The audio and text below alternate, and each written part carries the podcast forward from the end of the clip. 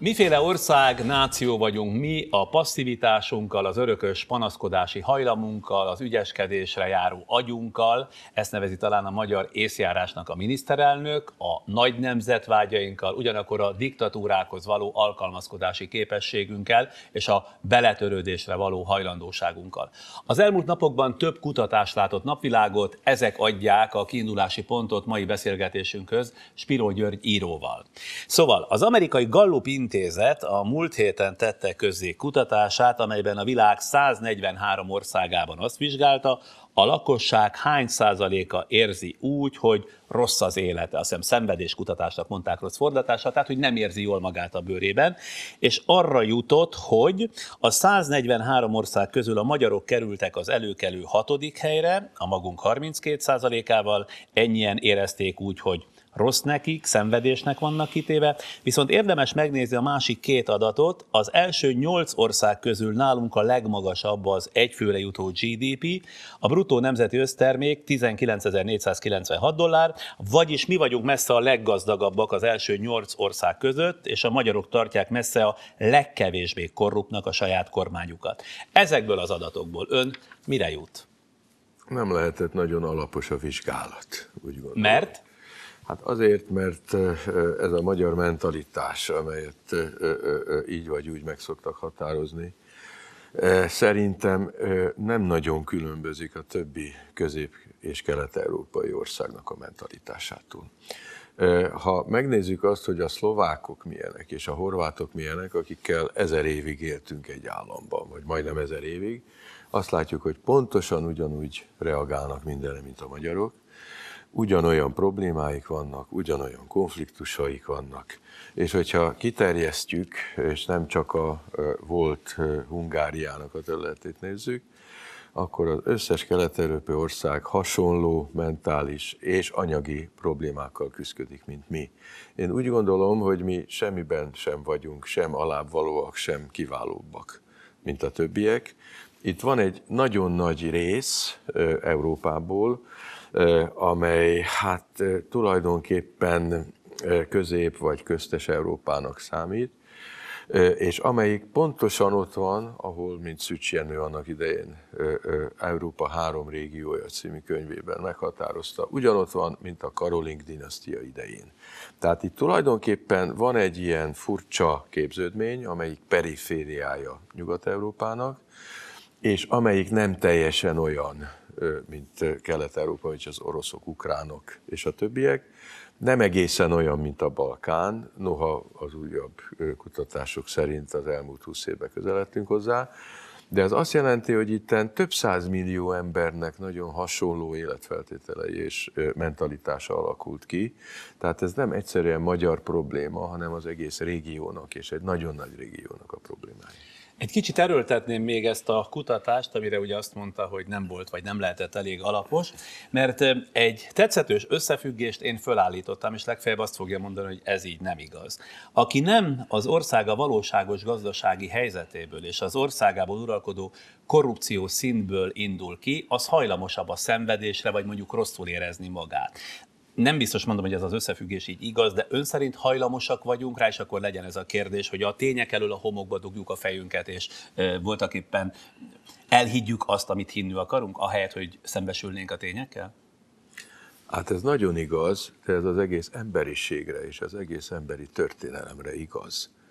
Hát, hogyha az emberiség belátta volna, hogy milyen nagy bajba van, akkor nem szaporodott volna.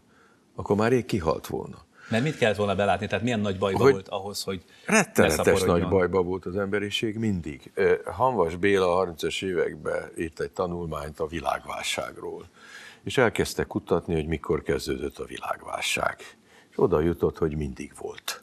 Én úgy gondolom, hogy ez igaz. Tehát válságról válságra, konfliktusról konfliktusra vergődik az emberiség, előző konfliktusokat nem tudván megoldani, újabbakat csinál magának, vagy objektíve kialakulnak, rettenetes nyomor van általában, rémes, mit művelnek egymással az emberek, és ez több tízezer vagy százezer éve így folyik. Tehát ebből a szempontból... Ez az emberi magyarság, alaptermészet része? Ez az emberi, nem feltétlenül alaptermészet, hanem az emberi kondícióknak a része. Tehát egyszerűen ez így van. Na most az, hogy belátni, hogy milyen a valóságos korrupció, ki tudja azt megmondani? Hát ezek becsült értékek. Ezeket mindig csak becsülik, azt szokták mondani, hogy hát a 10%-ról lehet tudni, a többi az homályban van. Hogy a korrupció. És ki mondja, hogy igen, ki mondja meg, hogy mi az a 10%? Vagy, vagy, Mihez képest 10% igen. a 10%? És a korrupcióra az a jellemző, hogy nem nyilvános. Ha nyilvános lenne, akkor már nem lenne korrupció. Most a, ki az, aki belelát a kártyákba? Szóval én nem mernék erre vállalkozni, hogy megmondjam, hogy hol nagyobb vagy kisebb a korrupció. Azt tudjuk, azt tudjuk, hogy milyen disznóságokat művelnek egymással az emberek, és én úgy gondolom, hogy az egyes társadalmi formációkra éppen az a jellemző, hogy szabad-e disznóságot művelni, vagy mondjuk az nem illendő, vagy meg van tiltva. Ez biztos, hogy nagy különbségeket mutat az egyes társadalmi formációk között, de egyébként az emberek olyanok, amilyenek. Akkor közelítenék egy kicsit hozzánk magyarokhoz. Ön szerint mi alakítja egy országra, egy adott kultúrára jellemző magatartásformákat, gondolkodásmódokat, konkrétan mondjuk a miénket? Hát az alakítja, hogy az elmúlt 220 évben Európában történt egy nagy változás. 1789-ről beszélek, amikor a nagy francia forradalom révén beköszöntött egy új korszak. Ez a forradalmak korszaka. És mi ebben a korszakban vagyunk még mindig benne, és úgy gondolom, hogy ez a korszak még sok száz évig tartani fog. Ez a forradalmak és ellenforradalmak korszaka, és ez a polgári társadalom, vagy a polgári értékek és a feudalizmus halálos küzdelme. Ez végig így volt a 19. században, végig ez történt a 20. században, és most is ez történik. Magyarországon? Magyarországon is. Nem csak Magyarországon természetesen, csak itt az a jellemző, hogy a polgári forradalom nem tudta teljesen legyőzni a feudalizmust. A feudalizmus újra és újra megerősödik, újra és újra felüti a fejét, pedig volt néhány pillanat, amikor úgy nézett ki, hogy már vége van. A legutolsó ilyen pillanat 1945-ben volt, amikor e, mégiscsak a világháborúval együtt szétzúzták e, a feudális rendszert, megszűnt a nagybirtok, földet osztottak, és úgy nézett ki, hogy a feudalizmusnak vége van. Három év múlva megvalósították az államfeudalizmust, ugye a, a, a, a, a szocializmussal e, e, együtt. És aztán 89-ben természetesen megszűnt valami megint, és ahol gyenge az állam, és Magyarországon gyenge az állam, ott nyilvánvaló, hogy mindenféle ilyen feudalisztikus maffiák veszik át az uralmat. Magyarországon gyenge az állam? Azt gyenge, mondja? gyenge az állam, igen. Amennyiben? Amennyiben az állami funkciók nagy részét nem tudja teljesíteni. Aha, Pénzhiányban, akarathiányban, koncepcióhiányban. És akkor ott mindenütt a világon egyébként, de egész Kelet-Európában ez a helyzet. Tehát ez nem csak magyar jelenség. Na most, amíg a polgári forradalom nem fog győzni ebben a régióban, én nem tudom, hogy fog-e győzni, nekem nincsenek ilyen világos történelmi perspektíváim. Mi lenne annak a bizonyítéka? Addig ez lesz. Mi lenne annak a kritériuma, tehát hogy győzön a polgári forradalom? Hát az, hogy a feudalisztikus elemek kihalljanak a társadalomban. Úgy, mint? Úgy, mint, hát ennek anyagi és szellemi és lelki következményei vannak az a fajta alkalmazkodó képesség, az a jobbágyi típusú alkalmazkodó képesség, amelyikről Kelet-Európában újra és újra megbizonyosodhatunk, nem véletlenül jött létre. Ahol ez a fajta alkalmazkodás nem volt kötelező, ott megszűnt. Tehát Nyugat-Európának a szerencsésebb országaiban 1945 után megszűnt a dolog. Gondolok Németország nyugati részére, gondolok Franciaországra, gondolok Észak-Olaszországra, meg néhány ilyen helyre, gondolok a skandináv országokra. Tehát ahol az egyénnek az értékei el vannak ismerve, ahol az egyéni érdem dönti el nagy részt, hogy kiből mi lehet a társadalomban, ahol a nagy nyomor meg van szüntetve, ott a polgári értékek tudnak érvényesülni. Ahol ez nincs, ott óhatatlanul egy kollektivista szemlélet ö, ö, ö, erősödik fel, amelyiknek feudalisztikus, ö, ilyen ö, falu közösségi elemei vannak. Lefordítva ezt Magyarországra? Igen. Magyarországon ugye a hortikorszak. Hát sokat emlegetik a hortikorszakot. A hortikorszakban kétféle polgárháború dúlt. Az egész térségben egyébként, de Magyarország élesebb volt a helyzet, mert Magyarország, mint vesztes ország került ki a Habsburg, Habsburg birodalomból. Pontosabban mindenki vesztes volt, csak a többi ország kevésbé érezte, mert úgy érezték, hogy területileg létszámban gyarapodtak ahhoz képest, amit korábban elképzeltek magukról. Az egyik háború az a gazdagok háborúja volt a szegények ellen. Rettenetes nyomor volt itt a 20-as, 30-as években. Hát erről a népi írók nagyon szép műveket írtak, és a szociográfia akkor volt a, a, a legjobb állapotban Magyarországon. A szegény parasságot sújtotta, az ipari munkásságot sújtotta, és a kiszolgáltatott kisiparosokat sújtotta. Ez volt az egyik, ugye, és ez a kicsit változott formában, de a jobbágyrendszer tulajdonképpen tovább élt. Hát rettenetes, hogy mikről kellett írniuk a nagy magyar íróknak a 20-as, 30-as években. Moritznak, Szabó Dezsőnek, mindenkinek. A másik háború az fai jellegű háború volt ez a zsidóság ellen folyt ez a fai háború, és hát közvetve, mint kiderült később, a cigányság ellen is. Természetesen én nagyon jól tudom, hogy csak egyetlen emberi faj van. De attól a fajelmélet még működőképes, és rendkívül jól tud működni a 20. és a 21. században is. Na most ez a kétfajta polgárháború, az egyik a nincs telenek ellen, a másik pedig azok ellen, akiket érdemes kisemmizni, és ki is semmizték őket annyira, hogy az életüket is elvették. Ez a két hagyomány, ez azért tovább él Kelet-Európában, ez nincs elfelejtve, és az olyan országokban, amelyek kifelé nem tudnak terjeszkedni, nincsenek gyarmataik, azok a belső gyarmatosításban érdekeltek, és a belső gyarmatosítás mindig mindenütt polgárháborúval jár. Én azt állítom, hogy 1918 óta az egész térségben többé-kevésbé polgárháború van, hol hideg, hol meleg eszközökkel. A legvilágosabb ez a dolog ugye Jugoszláviában volt a 90-es években, ahol valódi polgárháborúra került sor, nagyon nagy veszteségekkel. De a polgárháború az elsősorban a lelkekben túl. Ha megnézzük mondjuk Ukrajnát, ugye, hát most éppen időszerű a dolog, de hát ezt mondhattam volna pár hónappal előbb is, akkor még nem volt manifest, hogy ottan nagyon nagy belső feszültségek vannak. Ez azt jelenti, hogy mindenütt a térségben a modernitással és a, a feudalizmus és a polgári értékek gyűrközésével vele jár ez a helyzet. Ez egy nagyon dinamikus, nagyon változékony, nagyon bizonytalan helyzet, és ebbe vagyunk benne mi 200 éve.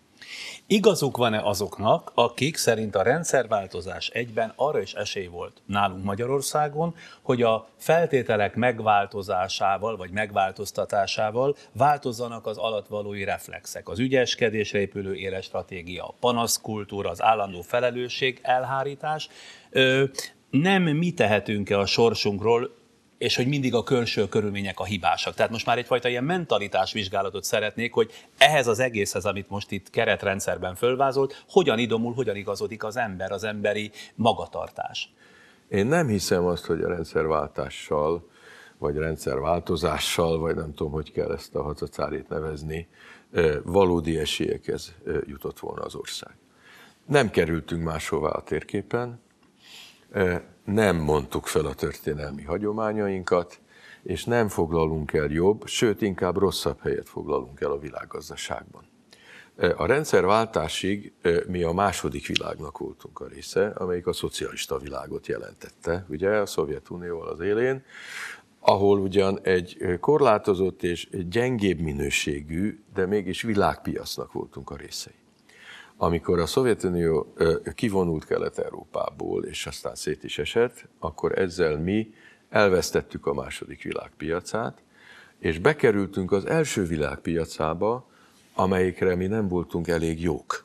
Tehát piacot és lehetőségeket vesztettünk. Ehhez csak újabb válságok járultak, főleg külső válságok egyébként, és ami perifériás is helyzetünk, az, hogy itt vagyunk Európa perifériáján, ezer éve vagyunk itt egyébként, és Mohács óta különösen, ez nem változott meg és nem is fog megváltozni. De nem kezdődött ez az egész rendszerváltás meglehetősen ígéretesen, már ami mondjuk a személyes mentalitást, az embert illeti, hiszen fölszabadította a rendszerváltozás magát az embert, az ember energiáját, gondolkodását, szuverenitását, és adott egy új magatartás módot, hogy akár kiki a saját sorsáról, még ha eme keretek között is, de képes dönteni. Kisebb-nagyobb vállalkozásoktól a művészetekig rengeteg kezdeményezőkészség, rengeteg kreativitás fölszabadult. Tehát az ember bármennyire is szorítók, ahogy elmondja a körülmények, tehát valamelyest odébb tudott mozdulni, sokkal inkább ki tudta teljesíteni magát. Attól függ, hogy mely rétegekről és mely individuumokról van szó.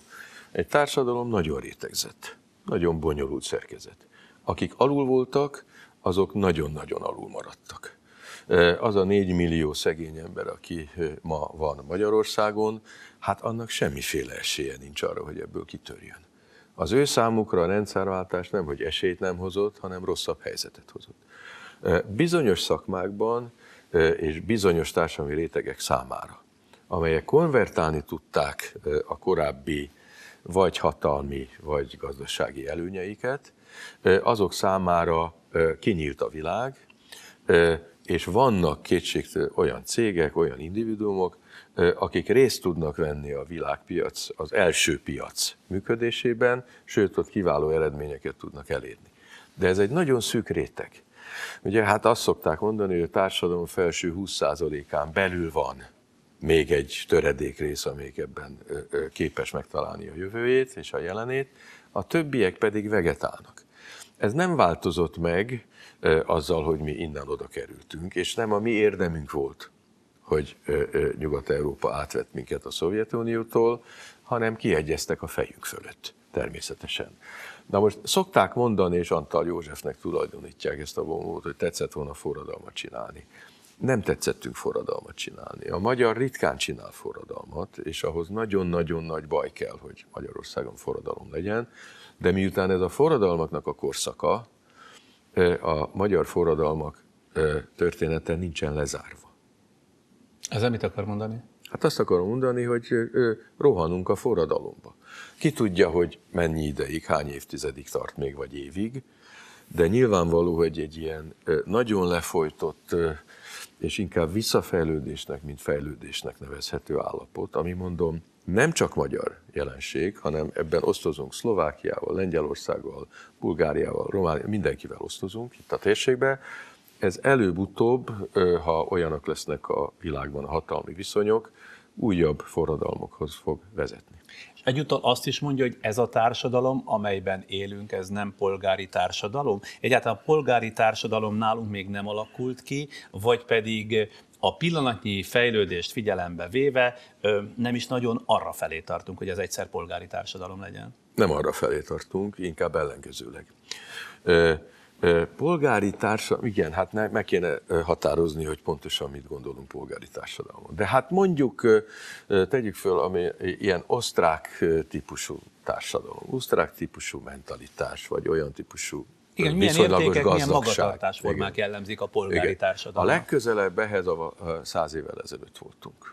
Tehát az első világháború előtt amikor mindenféle adat azt mutatja, és ezt gazdaságtörténészek mutatták ki annak idején, a legközelebb voltunk Európához. Ez nem azt jelenti, hogy Adinak, vagy Jászi Oszkárnak és a többieknek a kritikája ne lett volna jogos azzal a rettenetesen igazságtalan társadalomban szemben. De mégis egy csomó érték akkor jött létre, akkor építették föl Magyarországot, az egész infrastruktúrát, ami most kezd lepukkanni, egész Budapestet akkor építették föl, ami kezd tönkre menni, és ebből a polgári társadalomból, amelyik éppen hogy kezdett kialakulni és működni, 18 után még maradt valami, egyre kevesebb, de még a Kádár korszakra is maradt valami. Ez körülbelül pontosan olyan, egy tisztességes polgári mentalitás, amikor nem csapom be az üzletfelemet, amikor hosszú távra akarok dolgozni,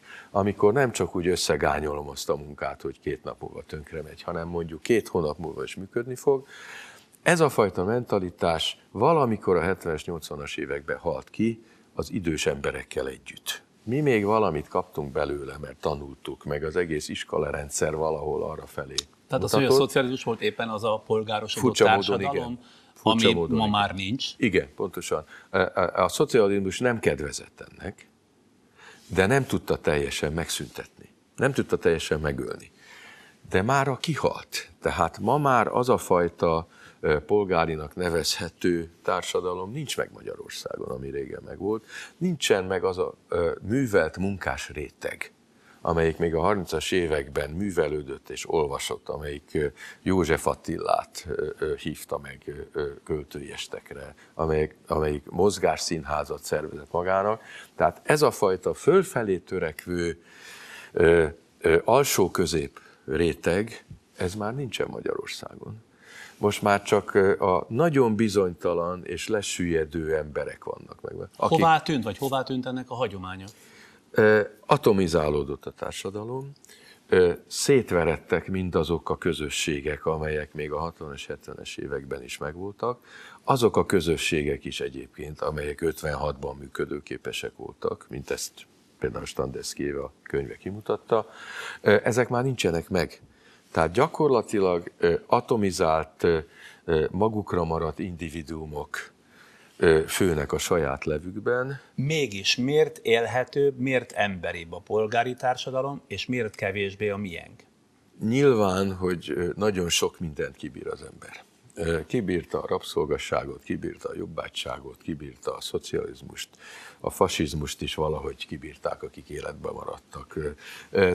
A bolsevizmust is valakik azért túlélték, noha nagyon sok millió embert megöltek ott is. Nagyon nehéz meghatározni, hogy milyen társadalom kibírhatóbb. Vannak olyan déli társadalmak, például Görögország, amelyik óriási válságban van, gazdasági válságban.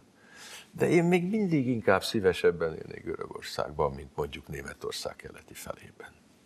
Mert? Mert van egy mentalitás, van egy ilyen déli, megengedő, és mégiscsak derűsebb, napfényesebb lelkületű magatartás, ami jobb, mint egy ilyen északi, talán gazdagabb, de mégis ilyen, ilyen lidércesebb életforma. Hát akkor azt mondja, hogy Sok nem evidens, mindent hogy egy polgári társadalom feltétlenül élhetőbb. Nem evidens. Az sem evidens, hogy a feudalizmusban nincs élet. De van. Azt látom, hogy bizonyos értékek elvesznek, és nem nagyon látom, hogy a helyükbe mi lép. Kik tehettek volna a legtöbbet azért, hogy egyértelműen a polgárosodás útjára állítsák Magyarországot? Kik formálják egy ország közérzetét vagy fejlődési lehetőségét? Tehát ezért kik tehettek volna a legtöbbet? Nem látom, az én aktív életemben nem látom, hogy mit kellett volna jobban csinálni. Ezt őszintén bevallottam már a Kádár korszakban is. Én nem tudtam mást javasolni az akkori világ helyzetben és az akkori hatalmi felosztásban, mint amit a 70-es, 80-as években ez a megalkuvó, meg széteső félben levő párt és kormány művelt. Nekem nem volt erre vízióm. És a rendszerváltás után se láttam világosan, hogy mit kéne csinálni, és hogy kéne jobban csinálni. Ezért nem is vagyok én politikai tanácsadó, meg ezért nem foglalkozom napi politikával, mert nem értek hozzá, és nincs róla vízió. Én És ön szerint volt olyan politikai garnitúra mondjuk az elmúlt 20-25 évben, amelyik felmérte ennek az országnak a történelmét, az adottságait, végig gondolta volna, hogy ehhez képest miképpen, milyen polgári társadalmat szeretne, milyen európai Magyarországot szeretne, és tudatosan ebbe az irányba terelgette volna az életet? Hát voltak értelmiségiek természetesen. Ez politikai garnitúrát kérdeztem. Hát igen, nekem az a bajom ezzel a rendszerváltás utáni egész politikával, hogy nem igazán veszi komolyan azt, hogy a nemzetállamok korszakában élünk. Nekem az a bajom ezekkel a mindenféle nacionalista jelszavakat hangoztató politikával, hogy nem eléggé nacionalista. Hogy nem ápolja a magyar tradíciókat, nem ápolja a nemzeti kultúrát, nem törődik az oktatással, sőt leépíti, nem törődik az egyes emberek egészségével. Azt hiszem, hogy ezt senki nem vette igazán komolyan. Tehát itt most nem mondtad jobb vagy baloldal, én nem azt se tudom, hogy melyik a jobb és melyik a bal, ezek zavaros fogalmak, de nem veszik komolyan, hogy az, ami magyar, azt ápolni és azt fenntartani csak és kizárólag a mi dolgunk. Mert senkit a világon nem érdekel. Hát ahhoz pénz kell, paripa kell, ahhoz meg kell becsülni a tanárokat, meg kell becsülni a levéltárosokat, a könyvtárosokat. Mi történik? Megszüntetik a leve, a könyvtárakat megszüntetik, kihaigálják a magyar irodalmat. Borzasztó, nem teszik fel az internetre, 20 éve szorgalmazunk. Hiába. Tehát egyszerűen a nemzeti értékek veszendőbe mennek a magyarság jóvoltából. Vagy De hogyan kéne egyébként a nemzetértékeket tisztességgel ápolni? Ahogy például a lengyelek teszik. Ahogy a lengyelek teszik. A lengyelek nem jobbak, mint mi vagyunk, csak nacionalistábbak, de pozitíve. A negatív nacionalizmus azt ismerik, hogy milyen. Az, hát az gyűlölet, az, az gyilkos, az rettenetes. Mindenütt. A, a, a, ez a nemzeti polgári fejlődés ezzel jár. Tehát ezt 1789-től nem lehet elválasztani. A nacionalizmus és a polgári fejlődés együtt van.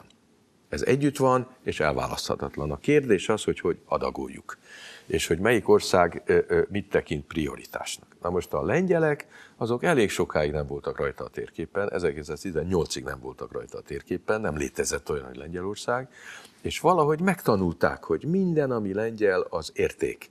És a többiek le vannak ejtve, nem érdekes, lengyel. És mindent gyűjtenek és ápolnak, és fontos nekik. És ez Magyarországon nem így van. És ez engem mélységesen felháborít. Ki kell ehhez? A nép önmagában véve kevés, mert a szerze széthúz. A politikai vezetés egy perspektívában gondolkodni képes politikai elit? Vagy értelmiség? Ne, Ki? Igen, a, a, a, az az értelmiség, amelyet ez a nép izzad ki magából. Hát ez borzasztó egyszerű. Hát, hogyha a 30-as években ez még világos volt. Ez még az 50-es években is világos volt azért. Hát ismerjük el, hogy nagyon-nagyon sokan jöttek, mindenféle elitváltásokkal, rengetegen jöttek a népből. Ugye le kellett váltani az előző eliteket a forradalomban. Ez szokott történni. Most is történik ilyesmi. Hát én például már rég le vagyok váltva, ugye? Milyen értelemben? Hát, mint személy. A műveket nem lehet leváltani természetesen, de személyeket le lehet váltani. Ha 65 év fölött, 62 év feletti, ezeket mind le lehet váltani. De akik jönnek, azokon múlik, hogy mi lesz ebből a nemzetből, kulturálisan és a tudatában. Hogy mit hoznak magukkal. És sajnálatos módon az elmúlt 20 évben, meg már a 70-es, 80-as években is megszakadt egy bizonyos folytonosság, valamilyen hagyományok kezdenek megszűnni, amelyekben pedig emberi tudás és emberi tapasztalat van, és amelyeket nem ártana valamilyen módon továbbadni, hogy valamivel jobb legyen az utódainak az élete. Na akkor beszéljünk konkrétan és Magyarországról, ez én felírtam egy szempontot. Ön szerint, amikor Orbán Viktor eldöntötte, hogy az MDF bukásával az üresen maradt jobboldal térfelére viszi át a pártját ugye 94 után, megtehette volna hogy megpróbál az európai konzervativizmus felé elindulni, vagy mondjuk egy Merkel-féle kereszténydemokrata pártot létrehozni, tehát hogy az országot Európa felé húzza ilyen értelemben is. A politikusok az én meglátásom szerint máról hónapra szoktak rögtönözni. És az a jó politikus, aki újra és újra képes az adott pillanatban elég jól rögtönözni. Nem inkább az, akinek van legalább egy középtávú víziója? Kelet-Európában nem szokott középtávú vízió lenni, utoljára a reformkorban volt ilyen. Nem szokott, nincs rá idő. Ezek a négy éves választási ciklusok erre abszolút semmiféle lehetőséget Hát máshogy is négy év a választási ciklus. Igen, de máshogy vannak bizonyos már eleve kialakult medrek, amelyekben egy politikai irányzat haladhat. Magyarországon adhok szoktak működni ezek a dolgok. Na most politikailag biztos, hogy okosan döntött, amikor azt mondta, hogy kérem, itt van egy nagy luk, és akkor ott fogunk ezen túl focizni, és nem abban a pici kis helyen, ami biztosítva volt addig a liberális oldalon. Hát nyilván ez nem volt butaság. Az, hogy mire lehet képes egy elit, hát nagyon korlátozott. És főleg azért, mert az elit nem a semmiből van. Tehát valahonnan jönnek az új politikusok, valamilyen mentalitást, valamilyen meggyőződéseket hoznak magukkal, amelyek nem feltétlenül befejezett és kialakult eszmerendszerek, hanem inkább így az ösztönökben vannak benne.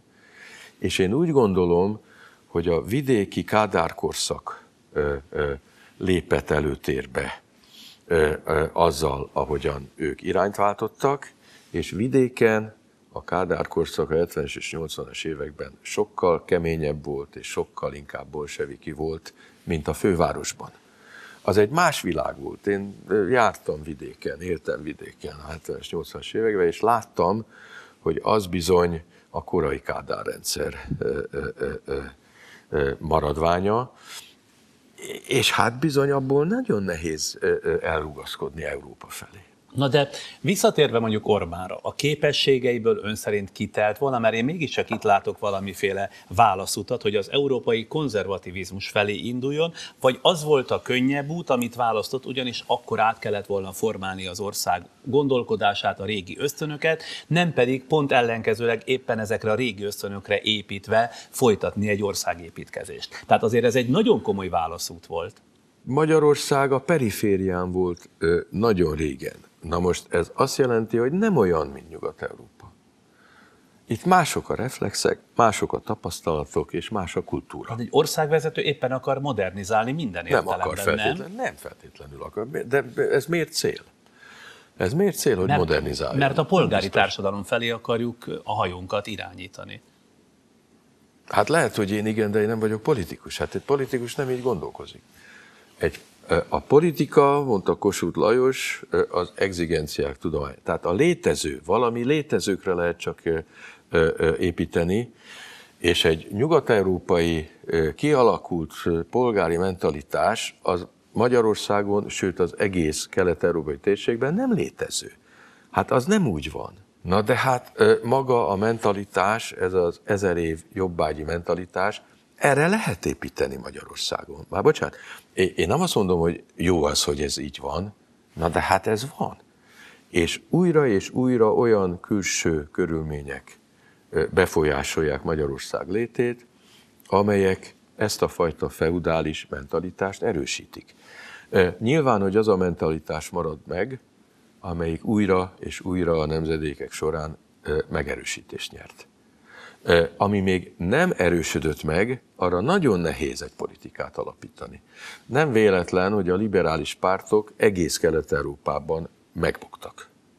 Magyarországon aránylag még elég sokáig volt egy liberális párt, de ezek 5-10 százaléknál többet nem szoktak tudni összeszedni. Na most ez, nem azt mondom, hogy ez jó, azt sem mondom, hogy ez rossz, csak ez egy másmilyen világ. Ugyanúgy nem érvényesülnek Magyarországon a nyugat-európai politikai jelszavak és módszerek, mint ahogy a keletiek sem szoktak érvényesülni. Mert ez másmilyen, más az emberek reakciója. Nem ártana, de Hogyha... az átnevelésnek nincsen szerepe, tehát hogy valami felé elvinni egy társadalmat. Ezek a mentalitások, ezek a ösztöneinkből eredő, nem tudom, magatartás mintáink, de hát, hogy egy politika, egy politikus, aki pláne egy kis perspektívában, már azt mondja, a politikus nem gondolkodik, csak legfeljebb napi perspektívában, az arra felé viszi az országot, ahol ennek valamiféle szélesebb értelemben vett gyakorlata működik. Az nem jó természetesen, hogyha a visszafejlesztésre van vízió. A visszafejlesztés az azért nem jó, mert úgy is fejlődünk visszafelé. Hát már a 80-as években úgy pedzegették Európában az értelmesebb emberek, hogy egy új középkor felé haladunk. Én úgy gondolom, hogy ebben van igazság. Nagyon sok minden amellett szól, hogy ez az egész polgári fejlődés visszafordult Nyugat-Európában is, meg Észak-Európában is és hogy a feudalizmus, vagy annak bizonyos válfalai, válfajai felé haladunk az egész világon. Nagyon stabil rendszernek tűnik a feudalizmus, a polgári dinamikus rendszerhez képest. Minden olyan rendszer, ahol állóvíz lehetséges évszázadokig, az erősebb, mert primitívebb, mint a fejlettebb és gyorsan változó társadalom. Ami fejletlen, az nagyon nagy eséllyel legyőzi a fejlettebbet. Ez ugyanaz, mint hogy a bacillusokat... Miért egyébként? Hát azért, mert a fejlett az támadható és ingatag. A, a minél fejlettebb egy társadalmi formáció, annál illékonyabb. Ezt láthattuk az ókori demokráciában. Hát sok optimizmus azért nem adott okot ebben a mai beszélgetésben. Nem azt mondtam, hogy nem lehet élni a feudalizmusban, meg a rabszolgatartó társadalomban. Aki túléli, az túléli. Aki belehal, az belehal. Bocsánat. Az emberiségből azok maradtak életben, akik túlélték. A mi őseink a túlélők voltak. Valamennyien, akik ma élünk itt a világban, egyrészt nagyon jó génekkel rendelkezünk, mert nagyon hamar meghaltak azok, akik rossz génekkel rendelkeztek, tehát mi jó anyagból vagyunk csinálva, és hát ö, ö, ö, végigélték a mi őseink, és a mi idegeinkben is benne van az a tudás, ugye, amitől ők valamilyen rettenetes társadalmi formációkban mégis túl tudtak élni. Ez szerintem optimista befejezése ennek a műsornak. És akkor még annyit mondjon meg, mielőtt az optimista befejezést komolyan veszem, hogy esélytelen ország lettünk? Nem. Nem vagyunk esélytelenek, ugyanis nem tudjuk, hogy melyek a, a, a, ránk váró veszedelmek, és nem tudjuk, hogy milyen pozitív esélyeink lennének. Nem tudjuk. Kiszámíthatatlan. Erre mondok egy jó példát. 1968-ban ugye diadalmasan begyalogultunk Csehszlovákiába. És akkor egyetemistaként mi rettenetesen el voltunk keseredve, hogy most vége a magyar filmnek, vége a magyar színháznak és vége a magyar irodalomnak. Mert jön a cenzúra, jön a kemény stalinizmus, vége van mindennek. Ez volt 68 őszén.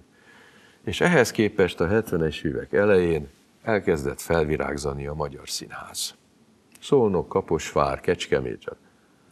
És lett egy nagy szellemi pesgés színházi vonal. Na most ez nem volt kalkulálható. Ez nem volt bele kalkulálva az esélyek körébe, senki nem gondolt rá. Csak voltak páran, akik úgy gondolták, hogy ezt érdemes megpróbálni. És megcsinálták. Tehát, Ebben bízhatunk akkor most is? Igen, hogy nem kalkulálható még a rossz sem. Na, ez egy optimista felhang. Köszönöm szépen önnek, hogy itt volt.